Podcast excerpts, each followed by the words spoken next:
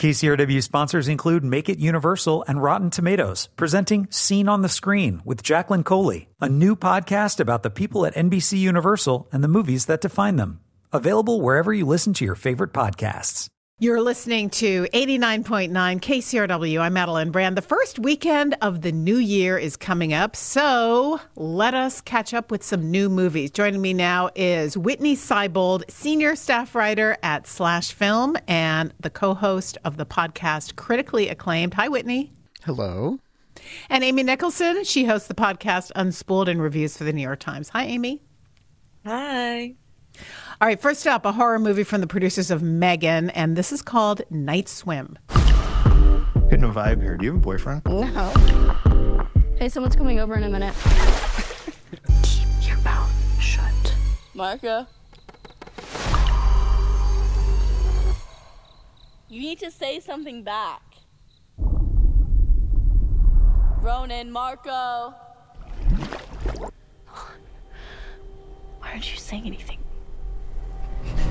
Ooh, okay. Witney, there she is in the pool at night, eyes closed, and there is a thing below. Is this kind of Jaws in suburbia? Oh, What's oh, going on? Oh no, no. This the swimming pool is haunted. This is a movie about a haunted swimming pool, and this is when all the critics get to say in unison, golly, it's January. This is when these really terrible horror movies tend to come out, right here at the beginning of the year when nobody cares. In this movie, Wyatt Russell plays a baseball player who had to retire because he has MS. They find a home in the suburbs. There's a swimming pool in the back. It has a link to an underground aquifer that's loaded with ghosts of some kind. Uh, so he goes swimming, he's healed, but the pool demands a sacrifice.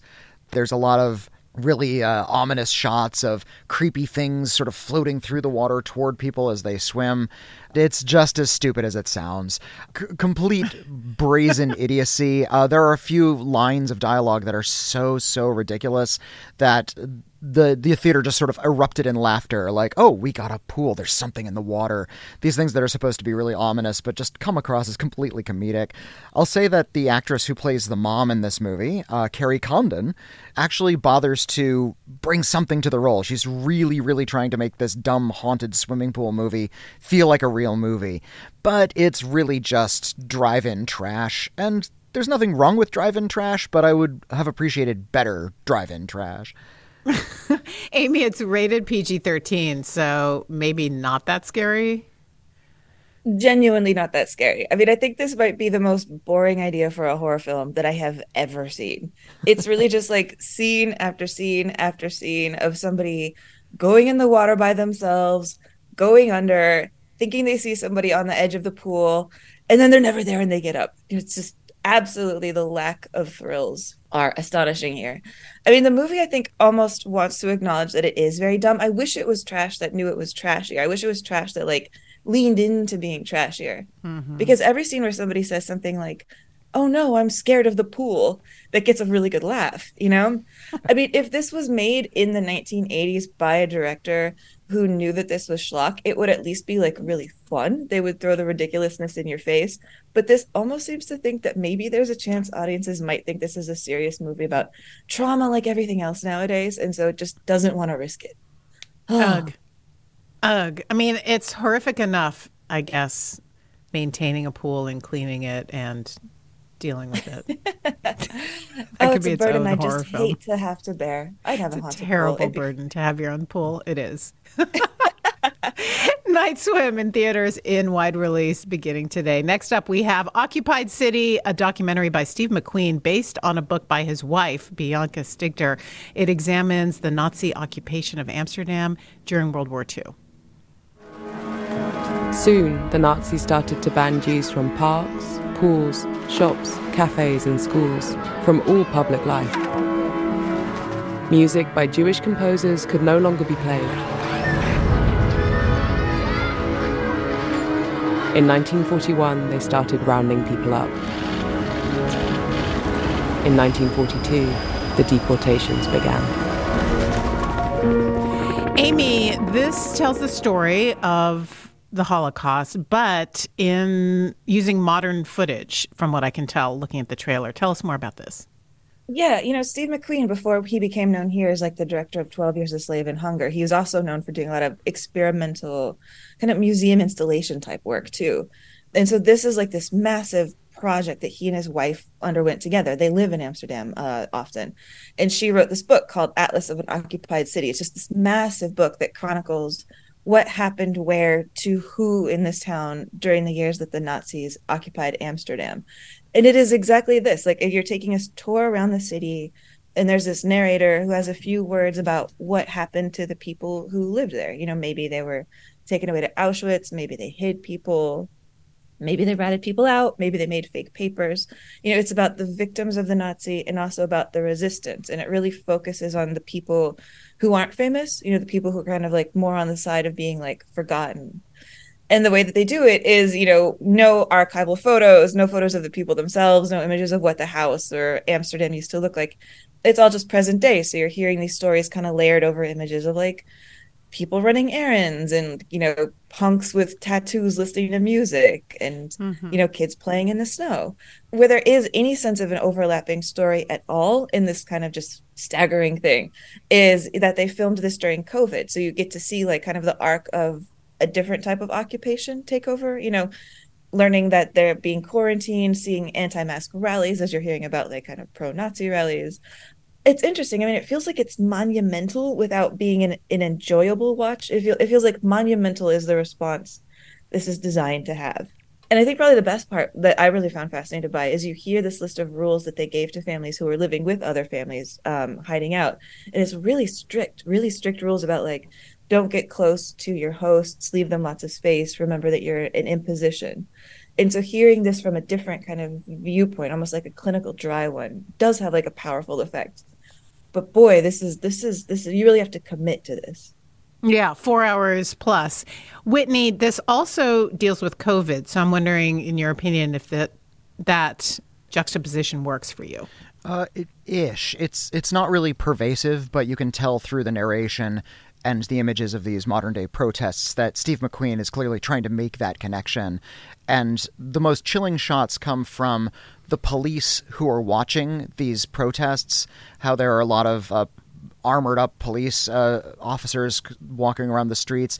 There's a few shots of like the cameras that are watching people uh, while they're doing these protests, and clearly there's a little bit of overlap between those kinds of images and the fascism that the city was experiencing in the 1940s. More than anything, though, I think he is really just trying to give us a tour, remind us that the history really did seep into the walls of everything and how we tend to smash everything to the ground and change the landscape, partly as a means of forgetting. What he's trying to do is make us remember. He's trying to show us that these cities do have a living history. Uh, it it reminds me of you know if you ever go on a, a, tour of an old city and you see a plaque randomly up on a building, you you stop and read that plaque, you realize it was on this spot that blank happened, and that's gives you a, a, deeper sense as to what the community is like, the community you're living in, and the history that it's uh, relating to. A lot of people forget that, especially here in the United States. It's I, I hate to use the critic word, but it is monumental. It's really astonishing. So worth the time and effort to uh, watch this. Worth the time. It, it is four hours and 22 minutes long, and it will play with a 15 minute intermission. But uh, it is wonderful to just sort of tour, to walk around, and to let Steve McQueen show you around. Occupied City in select theaters, including Landmark's Nuart Theater, beginning Friday. Next, we have All of Us Strangers. It stars Andrew Scott as a lonely, grieving London screenwriter who begins a relationship with his neighbor, Paul Mescal. I'm assuming you're not with anyone. Never see you with anyone.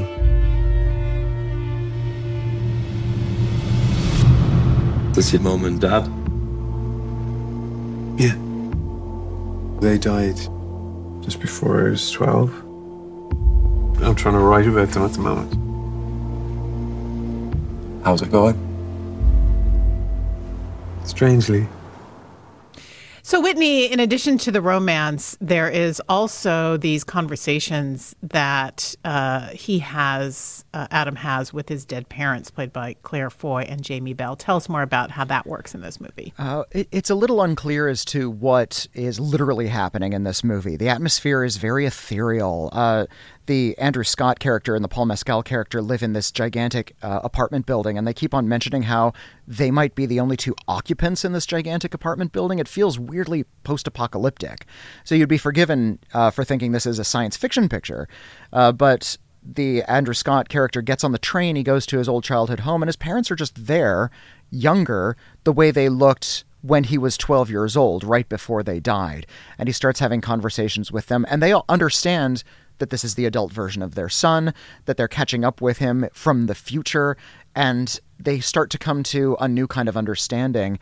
It's very abstract. Maybe he is just having these conversations in his imagination. He's trying to reconcile his relationship with his parents that he feels he never really got to develop because they died when he was 12, and how their absence and his inability to connect with them when he was young has bled into his uh, adult life and his future romances. There's a really heartbreaking scene where he has to come out to his mom because he never got to when he was 12. And it's incredibly painful because she's still living in the 1980s and responding the way a person living in the 1980s might.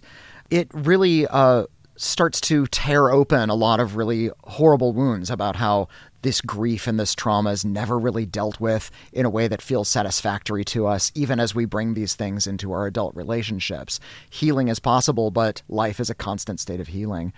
There is a twist at the end that kind of codifies what exactly was going on in terms of it being imaginary, in terms of being supernatural, that maybe places a little bit too many rules on this and it starts having you ask questions about how this universe was supposed to work.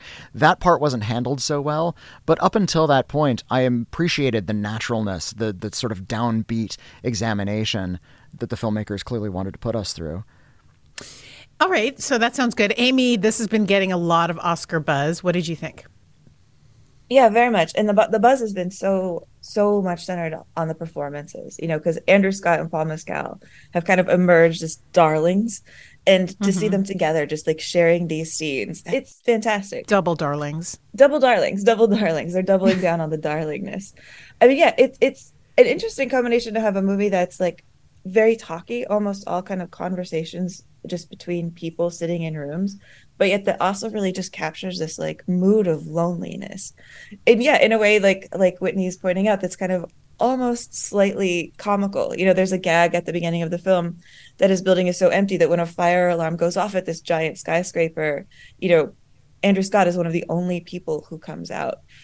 And you know as you're watching kind of his relationship with his parents develop and this is a film that sort of makes you chase after it just a little bit to figure out what's going on part of what I found really interesting about it is you're looking at sort of these different generation gaps in kind of how people feel about like their son coming out as like gay.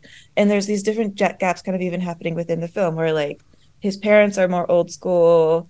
Andrew Scott's kind of like, you know, a Gen Xer and Paul Mescal is more like a young millennial who grew up in a period, I would say, of more progressiveness around him, but he also kind of carries a lot of pain and he seems to sort of wrestle with like yeah maybe this seemed easier in the way the conversations went but it doesn't mean that like my life has gotten easier about this. And so they're also kind of wrestling with like the last you know 30 35 years of what it has been like to be out of the closet you know here mm. in our culture. It's it's a chilly film but you really do grow to care about all four characters. There's like a a romance that definitely kind of tugs at your heart. Like you want so much here for these characters because just like they're drowning in in this isolation. Wow, that sounds very bleak. oh no, we have a bunch of bleak it's movies just like this Night week. Swim. Oh no. All of Us Strangers in select theaters. Finally, another bleak movie about grief and same sex relationships. Good Grief is the feature directorial debut from Dan Levy of Schitt's Creek fame. He wrote it as well and stars in it and produced it. He plays a man named Mark who's mourning the sudden death of his husband. I've been reading that the brain is like a muscle. That's why getting over a death is so hard because your brain has been trained to feel things for a person. When they go away, your head is still operating under the impression that it should feel those things for that person, like muscle memory. I think we'll hold off on the will for today. Okay, so Dan Levy, we know Amy from Schitt's Creek. There's not a lot of comedy in this one. Um, what did you think? Yeah, he's really trying to prove that he can do sad too, that his career can have more range. But the problem with this movie, it you know, about that's mostly about like the year after of his life after his husband dies, is that it's you know aspiring to be like sensitive and perceptive and emotionally moving and to really delve into loss and i just couldn't buy much of it you know there's lots of monologues but they felt to me like inspirational instagram captions about becoming a better person you know mm-hmm. that sort of writing and yeah. and it's hard to kind of wrestle with like how we associate dan levy with this character. You know it's not he's kind of cornered the market on playing like shallow disingenuous you know elder millennial.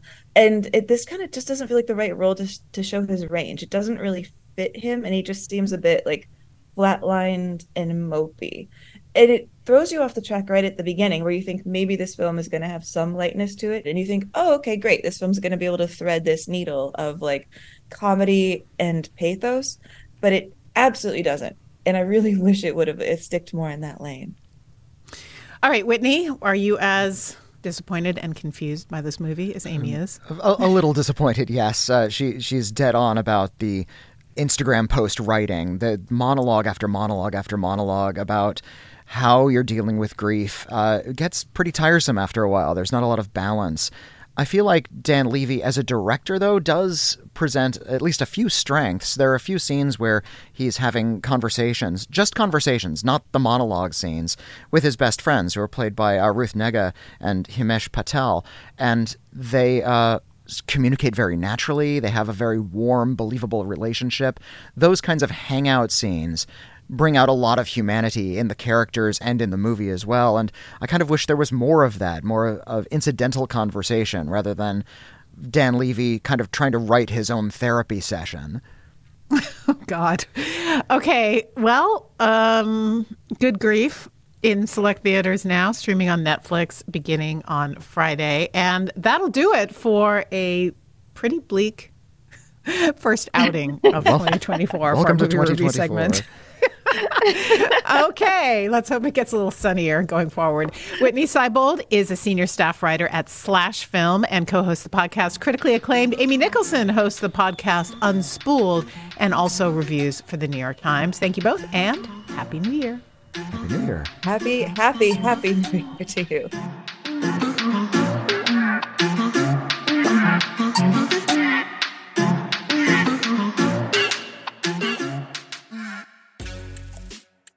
KCRW sponsors include Make It Universal and Rotten Tomatoes, presenting Scene on the Screen with Jacqueline Coley, a new podcast about the people at NBC Universal and the movies that define them.